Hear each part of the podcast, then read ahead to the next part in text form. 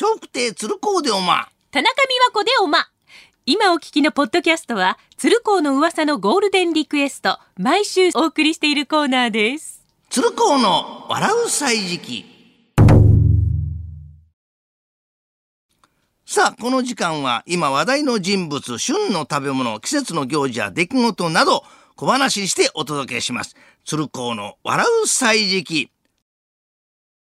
さて、1月になりますと全国各地で七福神巡りをする方がいらっしゃいますが、はい江戸最古の七福神と言われておりますが、谷中の七福神ね、谷中根津千駄木エリアは屋根線と言われましてね、レトロなこう街並みは外国人観光客にも人気となっております。そこで今日のテーマは屋根線です。はい。父ちゃん、根津神社って大きい神社なんだね。うーん、園内にはな、つつじ園もあってな、つつじの名城としても知られてるんだぞ。ねお参りをすると何のご利益があんの？災いよけや商売繁盛、それに学業成就にもいいはずだ。じゃあ合格祈願にもいいんだね。それは根津神社だ。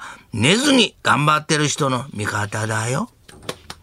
谷中にあるのが大名時計博物館という、江戸時代に大名家の時計師たちが長い年月をかけて手作りで制作した時計を展示しております。父ちゃん大名時計ってすごく綺麗だね。そうだろ？うこの時計はな、今と違って夜明けから日暮れまでの昼を6等分、日暮れから夜明けまでの夜を6等分とした時刻を表示するんだぞ。えーそんなことができるんだ。金棒の大好きなおやつも八つ時に食べたからおやつって言うんだぞ。えーそんなこと知っても知らなかったよ。そして明け方には赤ちゃんにも大切な時刻があるぞ。へえ、それはいつだい？それがおやつならぬおむつ時だ。谷中を代表する観光地といえば谷中銀座商店街ね下町の風情が残るレトロな商店街でコロッケメンチドーナツなど食べ歩きも楽しめますよ金坊ここが谷中銀座商店街に通じる階段夕焼け段々だ父ちゃん夕日が見事だね。そうだろ？うまさにだんだんだんだん夕日が沈んでいくのが綺麗に見えるんだ。おいらさ屋根線ってこんなに空が綺麗に見えるとは知らなかったよ。お？おそれはどうしてだ？だって屋根線って言うからさ屋根が線もあって空が見えないと思ってた。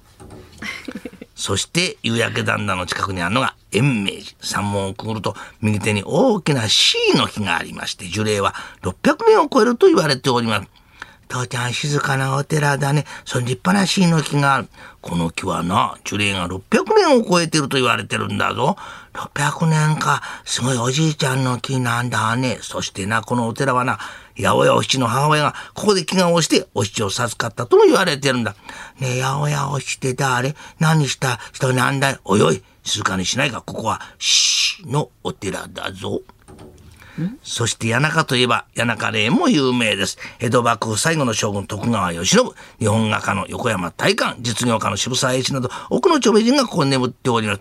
父ちゃんすごく大きな霊園だね。ああ、緑に囲まれてまさに都会のオアシスだろねえ、どんな人がここに眠ってんの？俳優の森重久彌さん。長谷川和夫さん、横綱の柏でもここに眠ってるんだぞ。えー、一人も知らないよ。それ全部見たら足が疲れちゃうよ。わかってるよ。夕焼けはだんだんだけど、こっちはぼちぼち歩こうか鶴光の笑う歳時期、来週もお楽しみに